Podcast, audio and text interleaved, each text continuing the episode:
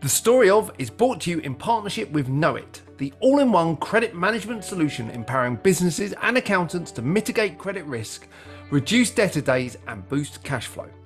For more information on Know-it or to sign up for a free trial, check out no-it.co.uk. That's no-it.co.uk. Welcome to the story of a show about founders, innovators, entrepreneurs, and the stories behind the businesses, technology, and movements they have built. Hello, everyone. Uh, my name is Lucy Cohen, and I'm one of the co founders of Mazuma. We were the first ever subscription accounting service for small and micro businesses. And in this episode of the story of, that's what we're diving into. We're diving into the story of Mazuma.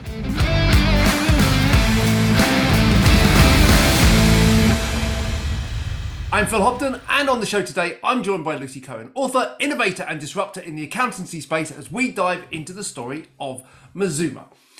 So, Lucy, I'm going to ask the big question, right? Like, because looking at your background, it's not like you were in practice and you were like, I can do this better. You kind of just decided to just go, I'm going to set up an accountancy business, right? So, how, and I guess even more so, why? Yeah. So, I didn't come from a practice background and I have always been quite impulsive and very sassy, uh, which is probably a surprise to absolutely nobody who knows me. Um, but really, it came from having seen my family struggle with accountancy and that relationship with accountants. So, most of my family are self employed and they're creatives. So, they're actors, dancers, musicians, composers, um, artists. So, a lot of those, most of those roles actually that exist in the world tend not to be employed. So, I would see my dad kind of schlep off the accountant's office once a year with a you know accordion file of paperwork I'd see the stress where he didn't know what his tax bill was going to be. I'd see the stress that he didn't know what the accountant's bill was going to be. There was no ability to plan through the year. And it's from that that I came up with the idea of Mazuma. You know, we started in 2006 when I was 23 um, in a time before cloud software.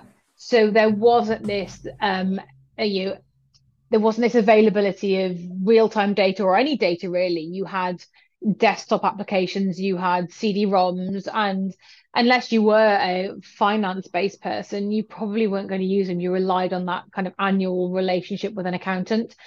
And I just thought there's got to be a better way of doing this, right? All these receipts he's got, what if he gave them to me and I could figure out what his expenses are, what his income was, what was going to be taxable, give him a kind of rolling estimation of what his tax bill is likely to be. What if I could do that every month? And then at the end of the year, all the hard work's done. It's a fairly quick job to get the final compliance work done. And that's that's where it came from. It came from it came from that mindset and it was it was my big jolly in life is problem solving. I love solving problems. Give me a little problem to solve and i'm happy. And it was problem solving as i saw this problem and i thought this is a way to solve it. It didn't really occur to me that i didn't have any of the background uh, skills or experience to do it. It didn't cross my mind that i would have a very steep learning curve. I was like well if other people are not qualified accountants and they're doing their tax return themselves, then um, yeah, I've I've got some qualifications. I should be able to figure this stuff out, and um, that's uh, that's what I did. I mean, there's so much to unpick there. I, am not quite sure which bit to start. Right? to so, start. so, like, not only so not only do you go from not having founded a business to founding a business, yeah, but you you do it in a, I know, right? And you do it in an area that you're not that, that you're comfortable with, but you're not necessarily experienced in. Yeah. And then you do it where the technology doesn't really exist. Yeah. To do that. So yeah. I guess the question is, where did you start? Because that's a lot of different. I know you like to solve a problem, but that's a lot of different problems. So, so where did you focus in first? Well, I think uh, wonderfully, you don't know what you don't know, right? So I had no idea that all these things were really obstacles. I just, as I came up against, well, how am I going to, how am I going to get this information from people? Well, people typically keep it in a shoebox or they keep it in a folder somewhere. So what if they send it to me every month? How are they going to send it to me? Well, they can post it to me. People use post all the time. Let's use the postal service how are they going to do that? I don't want it to like look like everything else. It needs to be something they keep around them so they remember to do it. Let's have a purple envelope.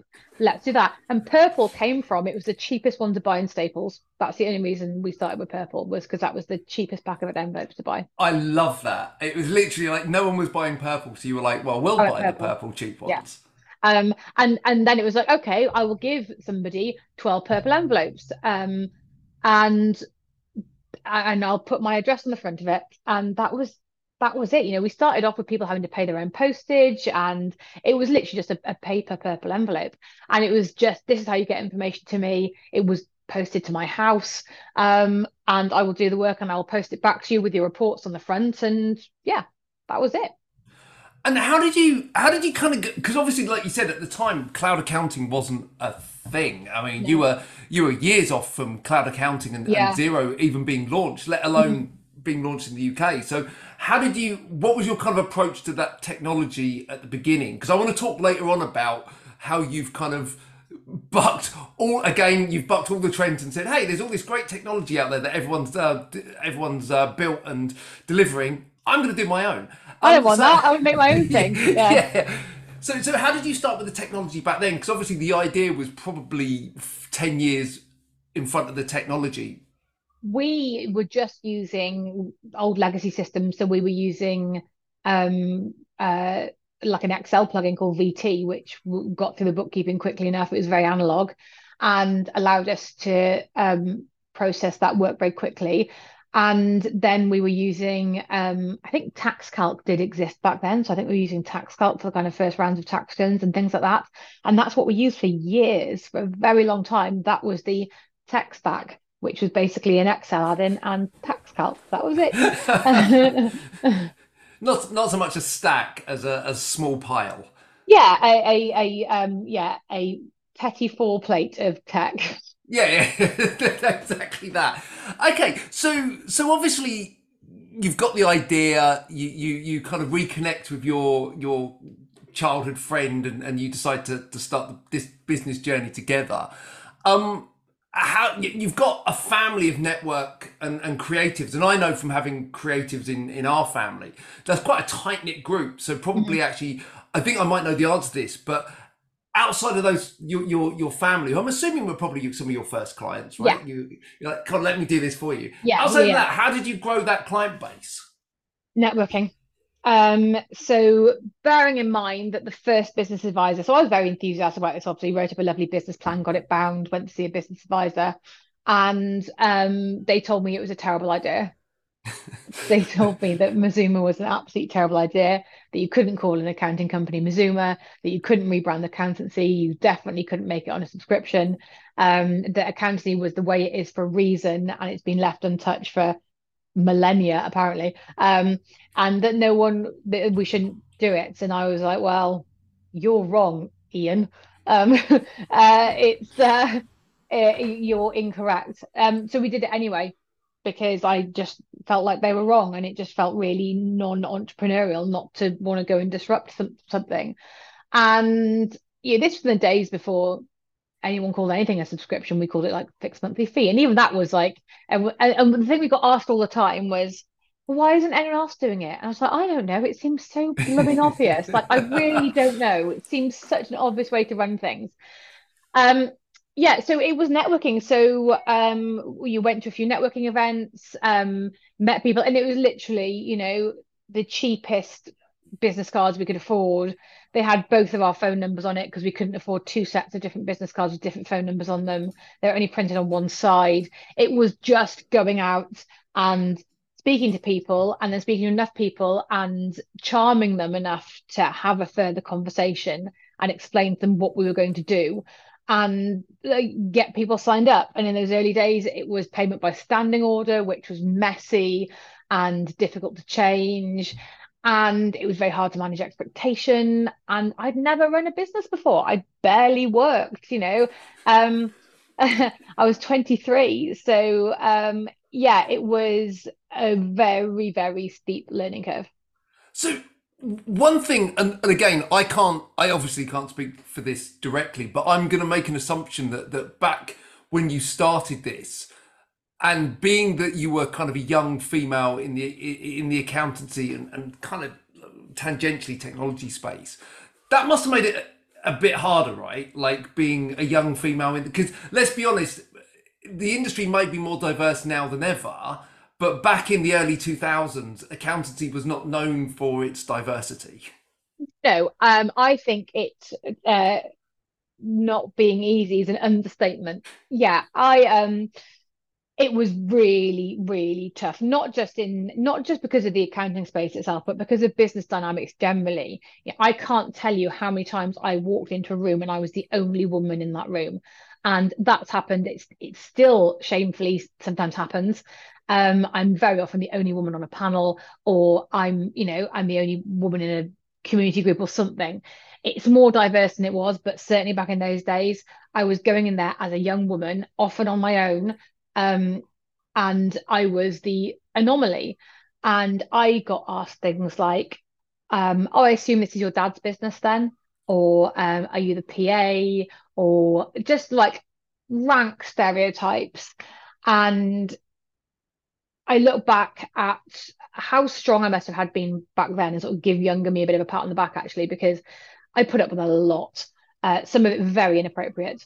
Um, I put up with a lot back then in order to grow the business. And you have to work when you are not the norm, when you look different to everybody else, um, when you don't have uh, experience on your side, um, or age on your side, um, you have to work four times as hard as anybody else just to get to the start line. So there was a firm of um, uh, lawyers who set up um, only a couple of years older than us had set up their own kind of a law thing around the same time that we knew and they were young men and they didn't have the problems accessing conversations in the same way we did even though ostensibly we looked about the same age they it was just easier for them to have those doors open because somehow that credibility was there oh, it's a young man it's a lawyer yeah they're in a suit absolutely it wasn't there for us and it, we just had to work really hard. We had to be undeniable. We had to be like five times better than everybody else just to get the same result. And it was hard, but that kind of it allows you to adopt an excellence mindset and so you just, everything you do, you're like, right, we're going to be scrutinized here. So we have to be undeniable. So how do we get to the place where we're so good that every question someone throws up, but, but what about this? But how about that? What happens if this? You've just got an answer for and you can prove it. So it's just about constantly having that proof. There was no blagging our way into anything. We could we couldn't do that. And it makes me laugh when um I hear about, uh, so obviously further on in the business journey now, and we know the statistics on investment from VCs into female companies are still woeful. Yeah. Still 1% of VC funding in the UK goes to female led businesses. I mean, so we're still, we're still fighting that battle. Um, it just led us down that route of having to be undeniable. And I laugh now when I hear about people doing like, oh yeah, I've done a huge raise and you know, it's kind of a back of a fag bucket thing and you know, raised the seed round of this. And I'm like, wow, wish we'd had that. I wish that I'd had those doors open or those opportunities or been able to get into that room and maybe look different and see what we could have done. But that wasn't the fact then. And whilst it's frustrating and it isn't fair, um, it has made me the business person that I am today. And I can be undeniable. I love that. I think that's such a so so just dialing into that. So where does that strength come from? Because being 23, going into business for yourself, going through all of that, and being a young female in business in a sector that is, like you say, even today, progressive is not necessarily the word that many people would use to describe it. So, where does that strength in you come from? Because there must be, because that's like, that's not something that just comes overnight, right? There must have been some inherent strength within you to, to be able to take you on that journey. Um, yeah, look, there's all kinds of stuff. It's you know, is it nature, nurture, you formative years, experience, all the rest of it. I think I am by just within me naturally. I'm a fighter. I'm somebody who is stubborn. I don't like being told I, I can't do something, and there's nothing like telling me, you know, well, you can't do that to to make me turn around and go, watch me, just watch me do it. Um, so there's that I think is innately in me. I've always um, you competed in sport or I danced, um, which are competitive environments. So I was always pitting myself against people who were better than me. So I think I learnt rejection early. I learned what it felt like to be rejected from, you know, auditions or not winning a race or whatever it was. I learned that early. I learned that pain and I learned how to harness it. um, and turn it into something. So I never saw you. People talk about the fear of failure. I've failed millions of times throughout my life. You know, I, I didn't get parts in plays. I didn't get the dance audition. I didn't win the fencing competition. I didn't win the powerlifting competition. You know, all that stuff. I failed so many times, but it's about getting back up again. Um, and um and carrying on and just and I think I just learned really early on that that's what you do and again being I think surrounded by first of all surrounded by strong women um you know I had women around me who were achieving things in sectors where women at those places the times in history had no no right to be so I had that kind of dynasty of strong women behind me and women who told me that you can do what you want I also went to um, an all girls school. Um, so I didn't really realize I was a woman until I went out into the world and then other people started treating me differently. Um, if that makes any sense, like it hadn't really occurred to me that that was a thing that was going to affect how people treated me because yeah. I'd always previously been judged on my, you know, merits. Um, so that was that was a harsh learning curve. Um, and I think it's I think I've just got there is obviously to nurture there, but I think there's just a natural fight in me. I talk about having a very busy brain. I am constantly problem solving. There's always something whirring in there, as well as like a small monkey playing cymbal somewhere. There's always something going on. And um, I've just got that kind of, I think there's that kind of slightly exhausting natural fight in me. I love that. I think one of the things that I'm I've become acutely aware of having a daughter now um, outside of a lot of what you talk about, right, and, and that empowerment and, and, and strength that, that you have to have and pass on, is that like I'm acutely aware that that, that rejection and failure has become such a, a fear in the world mm-hmm. now, and from school upwards, you're not like I'm the same as you. I was crap at football. Um, I was last picked at most sports. Rugby I was okay at. Like rugby yeah. was the one sport I was good at. But for most sports, I was picked last. I wasn't like you know the the most popular kid or, or anything like that and so i found my way through life through a series of rejections mm. And that definitely builds that strength in you and i i do fear for for, for people today that they're not having that rejection early on when they get that rejection like applying for jobs or or going for role or whatever it is it becomes a lot harder and a lot kind of more punishing if you haven't had that journey up until that point yeah, and people aren't taught as well that the person, like a lot of the time, it's not personal. Like, yeah. unless like you've asked somebody out and they've been like, "No, I don't fancy you," then it really is personal. But you know, we've all been there.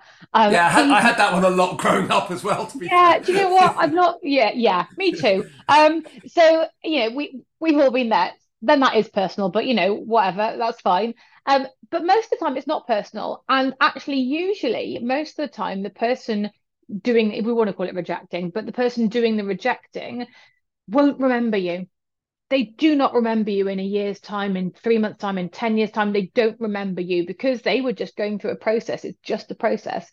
And you get to choose what you do with that. You either go, oh, well, on to the next, or you internalize it and you overanalyze it and you overthink it and and then you make that part of your story as to a reason why you can't and yeah i do fear that we've lost that ability to we've got and i and i hate all this kind of you know oh kids today nonsense because every generation thinks their generation was exceptional and different and none of them are. Um so it's the same ad infinitum isn't it? But i do worry sometimes that um we've not taught people how to lose and that in scenarios there will be a winner and there will be a loser and that's fine. Only one person can win something if there's only one prize to win and that's okay. That's it doesn't it doesn't mean that you're not worthy or you don't have value. It just means that in this moment you weren't the chosen one and that's okay. Yeah i love that. Um something i've i i was listening to someone talk about the other day was the concept of failure KPIs and making KPIs for your team, mm. specifically around trying new stuff and, and failing. And you know, yeah. what have you failed at this month? And I think that actually that's a really interesting mindset to start to get into because we're taught in business, uh, being an entrepreneur, we're taught, you know, that you can't fail. But yet you look at some of our great entrepreneurs, and it depends on who you hold up as great entrepreneurs, but let's use Branson as a relatively solid example. They fail all the time. Yeah. Alan Sugar. I mean, Alan Sugar's made more rubbish than he's made good products. I think probably. Um, objectional, of course. You know. Please don't sue him, Alan Sugar.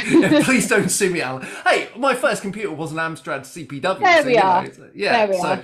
but so I think I think failure is, is so important, and I guess on that then you know you read your website and and and and your your personal website you read the business website and you listen to you talk and you would think that that lucy cohen has just been the most successful person and nothing's ever gone wrong right because because that's the picture we we have to paint it's a highlight reel point. it's your cv yeah. you don't put all the crap stuff you've done in your cv like that's and like we we just forget this we I think, especially with the rise of social media, we forget that people are human. I'm a deeply flawed person, but we all are we've all got our hang-ups and our neuroses and our uh, and our problems and our issues to deal with. I talk a lot about mental health. I spent a life in therapy, you know, and that stuff I'm happy to talk about because everybody has that stuff. And everybody's got failure stories, and everybody's got things that didn't go well, and everyone's got stuff they they cringe at, and they go, "Oh God, I can't believe I did that." That's oh, like still gives me like that cringe. That's completely normal. Um, and it's also really normal not to advertise that stuff all over the yeah. internet because we never used to when you go for a job interview. If I kind of hark it back, and I think there's this kind of there's this um, fetishization of um, uh, of kind of you know bad news uh, stories like, oh, I'm so relatable. I've had this terrible experience. Look at me, I'm such a relatable person. And yeah, all right, you are you don't have to put that out there to be relatable. There should just be a baseline of we surely all understand that everybody's flawed. Like yeah. that's fine. Let's not believe what people put out there because in the oldie days when it was all more analog and you went to a job interview, you didn't go into your job interview and go, here's my lovely CV and here's my presentation. And by the way, here's this time I had a complete meltdown about that thing and I had a massive argument with my partner at this and I can't do that. You don't do that. Like it has to be context appropriate and we've just forgotten with this blurring the bleeding edges of life and personal and personal brand and we've just forgotten that that behind those things there are real people. And you know i'm open about a, a lot of things the challenges i face but i'm also keep a lot of it for myself. I don't share everything about myself because otherwise i have to keep some back some stuff back for myself. And um yeah I, I just find it a really interesting kind of yeah the bleeding edges of the whole thing. Yeah it, it, you're you're absolutely right. I think like what you see sometimes i i so I guess I went for a job interview once, and part of my background, my my my dark history of my previous career before all of this was I was I have my own film and TV business, and we made a couple of feature films. They got released, and that was like 2008 was the last one. So you forget about that stuff, and it's like in the ether. But I once built because I was trying to get funding for other projects. I once built myself a Wikipedia page that focused all around that. And that Wikipedia page has haunted me more than anything I've ever done in my life. Because it's ah. come up, it's come up at job interviews where people have Googled me and seen it, yeah. and they've gone. So this is really interesting, but let's talk about the film that made the, the, the action film. And you're like, no, but I don't want to because instantly I'm not going to get the job now because you're not interested in me as the business person. Yeah. You're interested in me as the media guy that made a film. And yeah. it's like, and I can't get rid of that Wikipedia page. It follows me around like a bad smell. I genuinely, I delete it. Like, it updated. Like I've tried so many times now. And this oh, is the oh, point, wow. right? So these things these things now it's part of my narrative it's part of yeah. who i am and that's where you have to be a bit more careful so so looking at Mazuma then i guess um let's talk just quickly about some of that journey because obviously the company's gone from strength to strength mm-hmm. um, but there must have been some some bumps along the road there must have been times where where that inexperience that you brought into it kind of almost well, or caused problems or caused challenges oh. for you yeah, obviously, of course it did. I didn't know how to hire people. like I, I, you know, I've hired some um, absolute shockers over the years, like people I should never have hired. That I think we've discussed this actually. I think we've talked about this previously. Like people I should never have hired. Like that's definitely thing. I've I've given people way too much grace. I've not trusted my gut because I'm inexperienced. Now my gut instincts are usually pretty good. Um, I'm fairly, I'm very self-aware. I'm quite in tune with kind of things. I it wasn't until much later I learned to trust my gut and understand that your gut feeling is actually your brain processing things quickly in a way that can't really articulate itself to you. You can't put something into it, but it just kind of sends a signal to your body to go, well, this isn't right. Your brain's actually already made assessments of like 55 different things and it's telling you things. But I ignored that because I don't have the data for it. So actually, maybe I should ignore it. I've done that loads. I've um, worked with people I shouldn't have worked with. Um, yeah, made decisions I shouldn't have made, wasted money on you know all kinds of things. Um, somebody said to me fairly recently, which is a phrase I loved. I can't remember who it was, but whoever it was, thank you. They said to me that when you reach um, the kind of the high levels of business, we all get there very expensively educated. And that's in you made a load of really expensive, bloody stupid mistakes sometimes. Um, but that's part of part of the learning curve. I think we're going back to the kind of that pain of failure. I think there is no better learning experience than the abject pain of screwing something up and then having to fix it yourself and being accountable for it. And the first yeah. time this happened to me, I was actually working for uh, Jury's Hotel Group. And I blagged the job in there because this was I so I worked in film and TV for a couple of years before I became an accountant. I left the life of life of glitz and glamour slash standing in a wet slash standing in a wet field for eleven hours a day, six days a week, six days a week. Um, yeah. I left that life and I was like, I don't want to do that anymore. This is terrible. I definitely don't want to do the degree I thought I wanted to do because that was in media. So um, I went to a job centre. And I was like, uh, like a, a, careers advisor thing. I was like, what can I do? And they're like, you're quite logical. You're pretty smart. What about accountancy? I'm like, done, sold. Walked across the road to Jury's Hotel Group. I was like, can you got any jobs in accounts? They were like, that's really weird. Our purchase ledger clerk has just left. Can you do purchase ledger? I was like, yeah, probably. um, and, and, that's how I got my first job in accounts. Um, but I worked for a woman there called Margaret, and she was the general manager of the hotel. And I had accidentally ordered instead of six um, uh, instead of six cases of one wine, I'd ordered sixty cases of a very expensive wine for a wedding. And I'd signed the delivery note because I was young and experienced. I was like 20 and I just signed it away. And these things arrived and she came in and was like, What is all this wine? I was like, It was for this order. And I looked at it and the actual order code number I'd put in, I transposed numbers and it would just pick the wrong code. Easy mistake to do. And I remember that feeling, that kind of like coming off the top of a roller coaster, feeling in the pit of your stomach of, I have screwed up. I've created a financial problem. I've done all this that like obviously the supplier wouldn't take it back. The delivery note had been signed. It was what we ordered. We signed for it. Tough. I created a problem for somebody else. And I remember thinking I was going to get sacked. I remember thinking that um, I felt guilty about that. I still think about it. Probably a couple of times a week, I think about that feeling. But that was a deep learning curve. That was one of the sharpest learning curves um, I experienced. It wasn't a curve; it was a bloody, you know, it was a V. Um, and um, I carried that around with me ever since. And that's part of the journey. So in business, my inexperience in doing it meant that I made more mistakes maybe than someone who was experienced. But I think those mistakes meant that I had to sweep up after myself. There was no boss to do it. It was my neck on the line when they went wrong. And I had to figure out a solution to it. And so, because of that, I accelerated through my understanding of business more quickly than someone maybe who was babysat through it. Yeah, I think yeah, I think you're right. I think going back to that failure KPI and, and, and that kind of encouraging people to, to, to fail, I think if you go through life without failing, you don't learn some of those important lessons.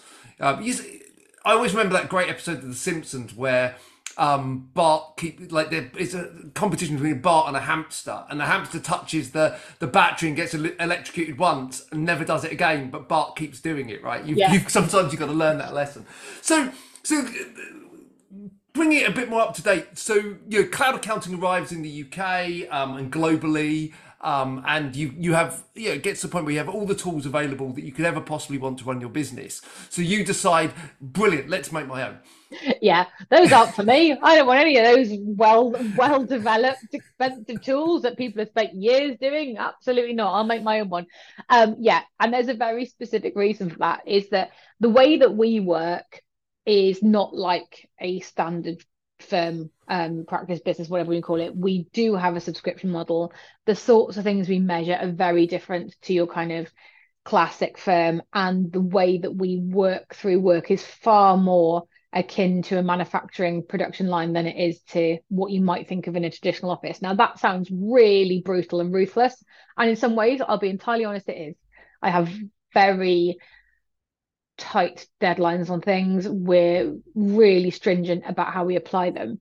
But because of that, it meant that what was out there wasn't kind of fit for purpose. And um, we had a choice when people started talking about MTD and you know how we were going to work with that with our client base. Obviously, we work at high volume. Um, about how we're going to handle it. And we looked at all the solutions out there and importantly, what they were going to cost to our client base. So we work in a fairly price sensitive market. So any cost there would have to be absorbed or passed on or a combination of both. So how is that going to impact our bottom line? How is it going to impact our client retention if we had to pass costs on? All that kind of stuff. We did a, we did a lot of work around that. And we just came to the decision that actually for what we wanted to do, we could build something that was completely bespoke, fit for us in the way that we work, um, and would take it from onboarding through to full general ledger, filing to HMRC, um, VAT and MTD in the future, up to trial balance. Um, and it would mean that the cost of that plus efficiency savings would give us an ROI in a relatively short time span compared to just getting an incumbent piece of software in and then having to work our processes around it. And that's that's what we did. So we went we went on that journey, and it's obviously taking twice as long and cost twice as much as we thought it was going to. Because yeah, that's that's what it does. But it's like a house. It's like a house renovation, isn't it? Um, but it means we've got to. It means we've got really. I don't want to big it up too much, but it's a pretty incredible bit of kit that is churning through stuff. And now we can see that the commercial applications way outside of what we just do with it internally as well. So Brucey bonus for that too. Yeah, and, and you're right, and I guess one of the things that, that, that allows you to do is insulate yourself from from the market and price increases. Yeah, and we've seen exactly. over the last six months lots of stories of apps and software and technology in the accounting space suddenly realizing they've got to make money yeah. because they've run at a loss for so long and, and now they have to change that that yeah gr- granddaded price um, pricing that, that, that people have got used to and mm-hmm. you know to be fair probably rightly so as well because you know otherwise they, those businesses won't be there yeah but that has a massive impact so if you okay. can insulate yourself from from that and then find additional commercial commercial uses for what you've built actually you become it's a very attractive proposition right is yeah. there a danger though if you start if you become the provider of software to others mm-hmm. that you that that focus that laser focus that you've had kind of all the way through starts to get a little bit separate because building a accounting firm is one thing building a technology business and growing that is is it or is that a challenge that you're like bring it on of course I might bring it on. Obviously. of course you are. Whenever people are like, oh, this is a problem, I'm like, no, I don't see this as a problem at all. I see this as a gigantic opportunity. So yeah, on the surface of it, there's um, uh, you know, there's conflict maybe, um, but also there is something here where we are so clear about who our market is. You know, we deal in a market of a client base that most other people don't want to touch with a barge pole, and with MTD around the corner, still around whichever corner it's currently around, um, a corner somewhere um, Somewhere. People still don't want the client base we are absolutely expert in. They're not interested in them. They can't make money out of them. And so we actually, we work as um, resource for other firms really nicely. It, dovetails beautifully. There's never a conflict. It gets introduced just like um, you'd introduce a, a a piece of vendor software. Go, well, this is the software we use. Like, well, this is the back office we use. It it's seamless. It works beautifully. Um, clients are much less, small business clients are much less um, sensitive to who they're working with in terms of like, are they going to steal the business than actually we think they are. We we collaborate with other accountants all the time, and it's never an issue, and there's never any kind of um, creep of like, oh, you know, they're going to poach them. It, it just in all the years we've been doing it, it just doesn't happen because we stay in our lanes and we work together. And the value of that relationship is more valuable than an individual relationship with one client who's paying us, you know, 60 quid a month or whatever it is. So um yeah, it's it's a it's a challenge that I think we can crack.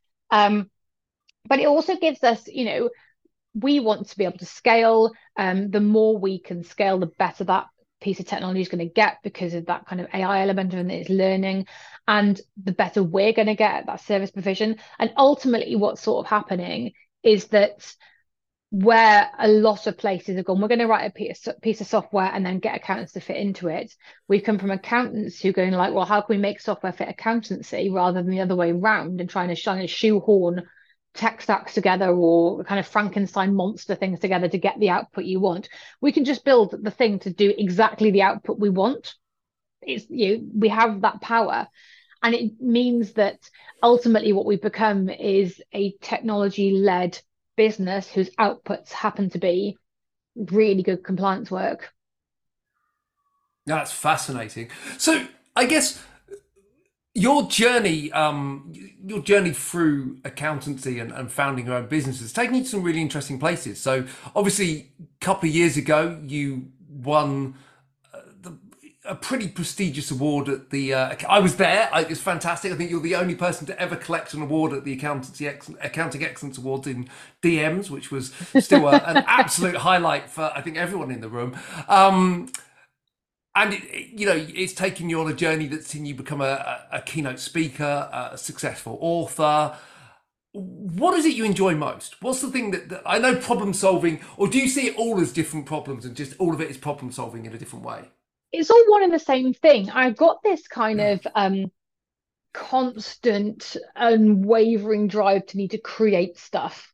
So to to be out to output, to create, to share, to collaborate. Like that's this kind of incessant need of mine.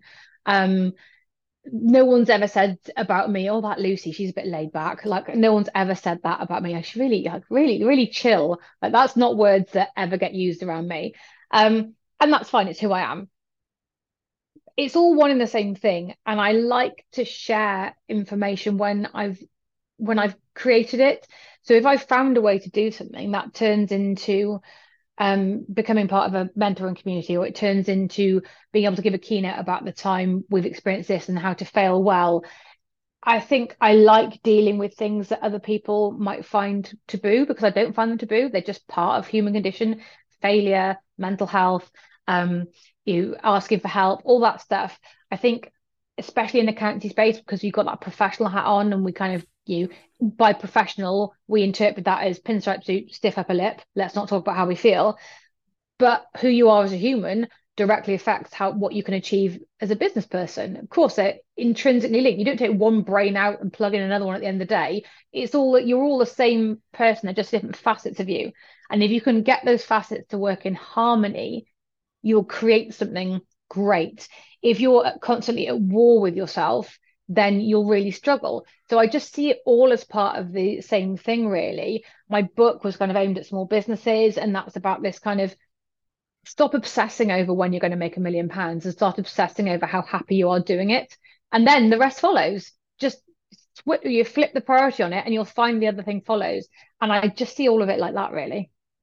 I, I love that idea of obsessing rather than obsessing over the million do what makes you happy and do it to i know so many people that own their business that obsess about the next big goal or the next but you look at them and go well are you, are you actually happy you're miserable. you're, you're stressed. Yeah. you're miserable. You're working all the hours. Like this can't be fulfilling any of your human needs. You know nowhere on maslow's hierarchy of needs does it say make a million pounds. It's you know shelter food you know, all that kind of stuff and um, if you can work to the top of that pyramid, which I think is self actualization, that's you working in harmony. And part of that might be look, there is nothing wrong with wanting to accumulate wealth. If that's what, if that is that what floats your boat, great. If that's the life you want, fantastic. But if that's at the expense of everything else and you're miserable with it, then what was the point? What you crying yourself to sleep in your gold plated bed or whatever it is like what's the what's the point? Um so you've got to be happy doing it. And there are people who are very wealthy who are miserable and there are people who are very wealthy who are happy. And you can choose that path. And i think if you focus on doing things that give you purpose and fulfillment first and learn how to monetize those then that's when you get the kind of secret sauce. Excellent. So as I expected, it's been a fascinating conversation. Um, but so, my final question, um, and this is the question that we're going to ask at the end of each one of these podcasts. So, what would be the one piece of advice? And I know it's always really hard to kind of nail that one piece of advice, but what would be the one piece of advice you'd offer anyone looking to, to, to found their own business or start their own business today? Start it today, now, yeah, immediately. Yeah, today. Like, what, what, get on with it. So that's the advice. Get on with it. What are you waiting for? Like, why are you prevaricating? Um, there, I think, especially in accountancy, there's a tendency to want things to be right or perfect before we start.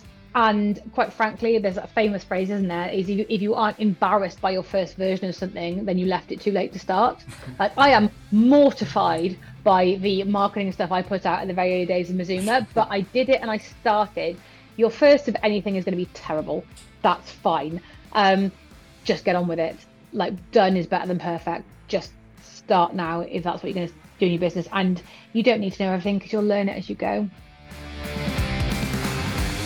You can find out more about Mazuma accountants at mazumamoney.co.uk, and you can pick up Lucy's book, Forget the First Million, from amazon.co.uk and other leading bookshops. This was the story of Mazuma accountants. You can subscribe to The Story of on Amazon, Spotify, Apple, and all leading podcast providers. And if you like what you heard, please remember to rate and review us. So, my fun fact I've got many of these, but this is one that some may have heard and some may not have. Is that in my late teens, when I was 16, I was actually a backing dancer for pop group Boyzone.